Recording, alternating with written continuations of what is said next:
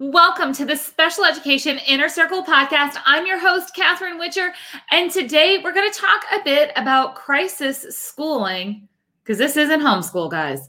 This is crisis schooling in special education and how it is exhausting.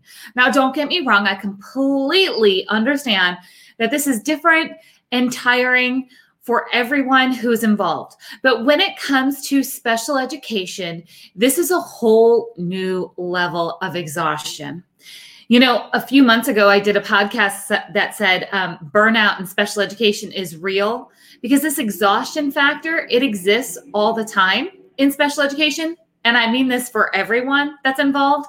It's for parents, teachers, admins, therapists.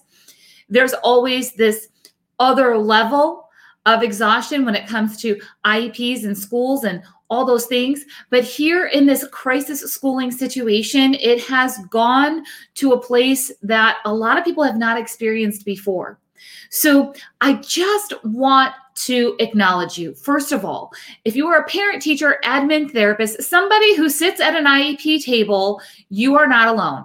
You are not going through this alone. There are communities. I have a community called the IEP Masterclass and Special Education Inner Circle. You can always message me about that. There are communities everywhere. You should not be experiencing this alone. But I do want to talk about some things that you can do, that you have to do for yourself. This is going to take you making the decision on your own to make a change. So, we've all experienced exhaustion through big life changes, right? So anything from moving, a marriage, a divorce, a job change, uh, special needs family stuff, because that stuff is a little bit different than the average family, right? Or maybe a surprise medical diagnosis. We've all had stressful things happen to us, changes that have been forced upon us. And at that time in our life, we are tired we are exhausted. We are, are going through things that are tough. And there's just this thought, right? Like, okay, one more day. Okay, one more day. Or I know this is going to get better. Okay. That is the difference of what is happening through those changes and what's happening right now. I don't know if you've thought about this, but every time you've gone through something tough in the past, you've been able to either pull on your own experience because you've been there before, like a move or a job change or a medical diagnosis or that, or you know somebody who has been through this. So there's always this kind of light where you're like, okay, I know I'm going to get through this. I've gotten through it before, or I know somebody else who's gotten through this.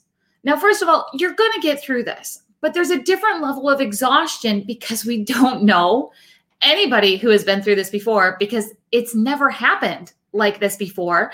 And we've never experienced this ourselves, and we don't know how long it's going to last. So there's this level of, oh my goodness, that's happening at New Heights. So let's talk about a couple of things that you can do to help lower your exhaustion level. Now, let me make it clear. I am not going to give you some magical tips that's going to make, you know, crisis schooling easier or, or I'm not going to give you a template for a visual schedule and say if you just print this and use it, I promise you your kids will want to finish every task without complaining. I'm not going to do that. Uh, there are resources all over that are happening on those um, types of supports and things. This is more about how are you going to set this up for yourself so you can not feel as exhausted. You can start to feel just a little bit more ease in your day. So I've been through a lot of those life things that I talked about earlier. In fact, I've been through all of them a marriage, a divorce, a move, um, surprise medical diagnosis, uh, special needs family changes for those of you that don't know, I'm a special needs sibling. My brother is 42 with Down syndrome.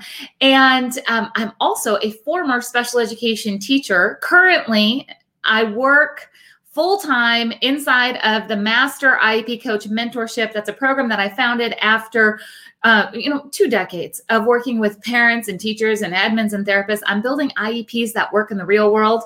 So if you um, have ever thought that you want to help make special education easier for yourself and for your community, that's the Master IEP Coach mentorship. That's at masteriepcoach.com. All right. But let's jump in to three things that you can do that I know. I know in my gut these work. And I'm not saying that they're easy, but they're so worth it. All right. Step one you have to say no. Now, a lot of us have a problem with that, right? We like to say yes, or we think we have to get things done when really they're not mandatory, but it's mandatory in our own brain that something gets done when really it's not. So say no to that extra Zoom meeting, say no to feeling guilty over not being that mom who makes blanket forts to do, you know, Zoom meetings. Say no to doing things for other people in your house if they can do them for themselves. I am not good at that one. I work on this myself, guys. I'm going to say that again because somebody needs permission right now to say no to their family member who was asking for help to do something that they can do themselves. Because that is something that you need to take off your list because you are exhausted. All right. Now, you have to learn to say no, but then you have to do step two, and that's make some space. What you can't do is say no to things and then go, okay, now what can I do next? Nope, I'm not going to do that Zoom meeting, but I am going to go do something else. So you have to leave some space. This is something that I've learned through some different seasons in my life. So I've been a single mom, taking care of my girls. I have two girls that are 13 months apart, full time, while working full time. And then I decided to homeschool them. Now, this was a few years ago what was I thinking? No, it actually was a really great season, but it really forced me to figure out how to time manage in a much better way.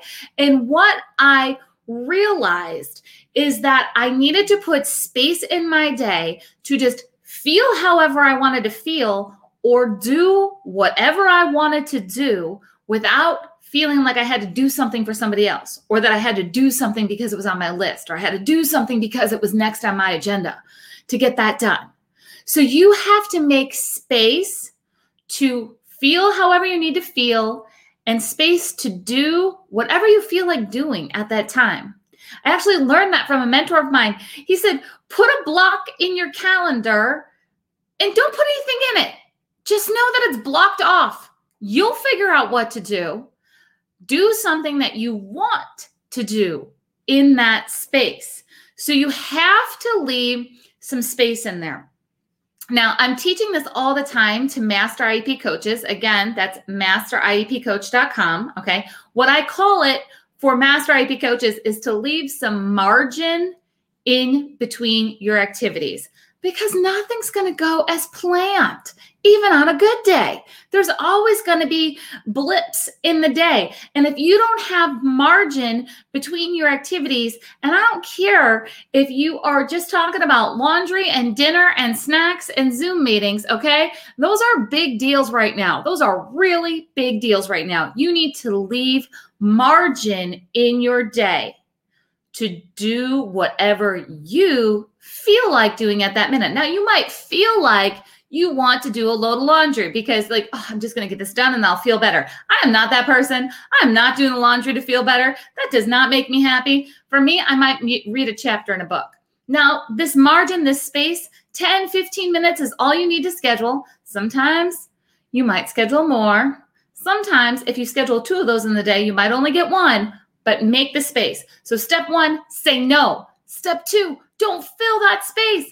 Make space Keep space every day in your day. And, and let me just make this clear. I did not say take alone time I did not say take some time for yourself to go take your, you know, bath with your fancy salts and stuff. I'm not clueless. I know what's going on in your house. I know that we're stuck together. What I am talking about is making a choice to do what you want to do during that time because we can't always take that alone time. All right. Now, here's the key this is the one that pulls it all together. Step three is what are you going to do differently? So if you say no and then you leave some space, and you're like, okay, I did those two things, and then you go back to doing things exactly how you're doing them right now, it's not going to work. It's going to be a lot of frustration of I tried this and it didn't work. So you have to decide what are you going to do differently. A lot of times this is the stuff that I think about when I'm in that space in my day. What's working, what's not working. That's a piece that I have to think about often, especially in this time of high pressure where the world just looks different than it ever has before. So, let me give you some examples of how you can do things differently. These are things that you literally could start right now today. You could make a rule in your house that says we're not doing any schoolwork between 3 and 5 p.m. Monday through Friday, 3 to 5 p.m. Don't ask me about school. We're not going to do school. I'm not going to tell you to do homework. We're not going to finish up a project. Like those two hours are school free, they're homework free, they're IEP goal free. Like you just need some time in your day to not think about this school stuff. Schedule that. Schedule that. Like, not going to happen. That's how you're going to start to do things differently. You might have a rule that no laundry will be done on Fridays you might be really surprised if you make this rule that I'm not touching laundry on a Friday, that you might just love Fridays. Okay. You might look forward to that break knowing I'm not going to do it. I, I've told myself I'm not going to do that. Give yourself that space in the day. Now, I can't take credit for this next one. This is actually a master IEP coach who posted this out on Facebook. It's something that she shared with her own IEP team. She's sharing it with her clients. She actually told the school that she is only going to do their distance learning plan on Monday, Wednesday, and Friday. On Tuesdays and Thursdays, she will do her own things to engage her children because distance learning, five days in a row, is not working. It's too much. So she needs to know Tuesdays and Thursdays, she's not reporting to anybody else. She's not showing up on that Zoom. She's not going to do that with her children. She took that pressure off. That's what she needed. And I applaud her for that. She set a boundary and she's going to keep it. All right, here's one. Here's an idea that um, I started a long time ago. Remember, I told you that there was a season where I was single mom. I was fully in charge of both my girls 24 7 and I was working full time, doing what I do um, with IEPs. And then um, I decided to homeschool my kids. What? All right. I decided I was going to cook one meal a day. That's it. Now, my kids ate throughout the day, but I only cooked one meal a day. That's it. Everything else had to be either fend for yourself or easy prep. So if I did have to help, it was something like frozen out of the freezer, um, kind of a, you know half prepared kind of meal. But I was only going to cook once a day. Here's the thing: that rule has actually continued on to this day, and that was probably oh, I want to say about eight years ago maybe seven or eight years ago, I adopted that rule. And um, I'm recently married. I'm remarried, right? So um, when it comes to figuring out meals and all of those things, my kids straight out taught my husband, no, she only cooks once a day. Like you're on your own with that. And you know what? That's it. That's all that I make sure everybody's okay. You get one hearty meal and that's it. That makes so much space for me where I know that I've contributed with the family, but not um, having to be relied on for every morsel of food in the house is freeing. So, what type of rules and things can you put into your day so you can do things differently so we can help relieve some of this exhaustion. Now, I will tell you with some of those bullet points that I just shared, like when it comes to when you're not going to do school, you might be thinking, but my school said I have to, whatever that is. Or there's going to be consequences. Or they haven't even said what the consequences are. They just alluded that if you don't do this, there's going to be consequences. Now, let me make this clear. If you are a staff member, please do what your school is requesting you to do so you can keep your job. We need you, okay? But parents, you absolutely can set those boundaries. And I'm not going to say don't worry about con- uh, consequences because I don't want you coming back to me saying, this is what I did and you told me I didn't have to worry. Okay, use some common sense. But I will tell you that the schools have no idea what they're doing. All right. They're just kind of figuring it out as they go, like the rest of us. Even if they're pretending like they know what they're doing, they don't know what they're doing. Okay. You are here because your child or your students have an IEP. The purpose and foundation of an IEP is to meet a child's unique needs and prepare them for further education, employment, and independent living. Now, I didn't make that up. That's in the purpose and findings of IDEA law. I'm not a lawyer, I'm just telling you where to look. Okay.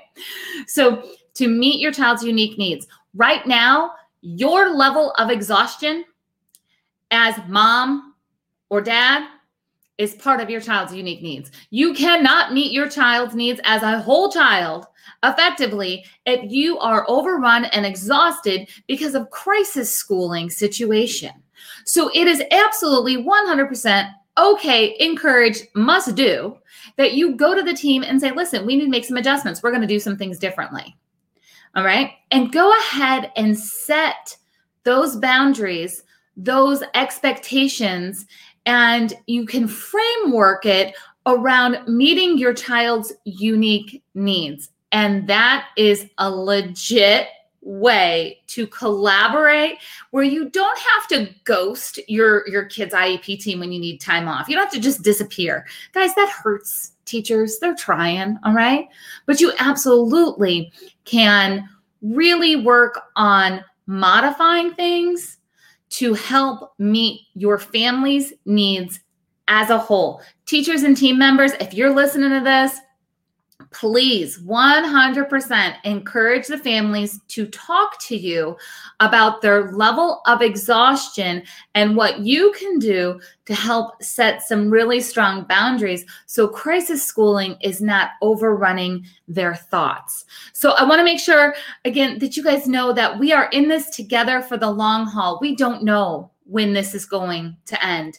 You know, there's talk right now of schools going back in the fall with kind of a, a learning plan that has distance learning and in person learning happening and rotating schedules and all of this stuff that I'm just watching because they're talking about it in the way of um, general education, which means that's going to trickle down to special education. And I'm feeling a little bit more of a hot mess coming on if they start to do these alternative schedules all you need to know is that you are not in this alone. Okay. We are in this together. You can go find me at masteriepcoach.com. That's exactly where you can really figure out how to be the idea bringer and solution finder and community connector that your family, your school, your community needs right now. I'll teach you how to do all of that. And until next time, thanks for being here, everyone. And I'll see you again real soon.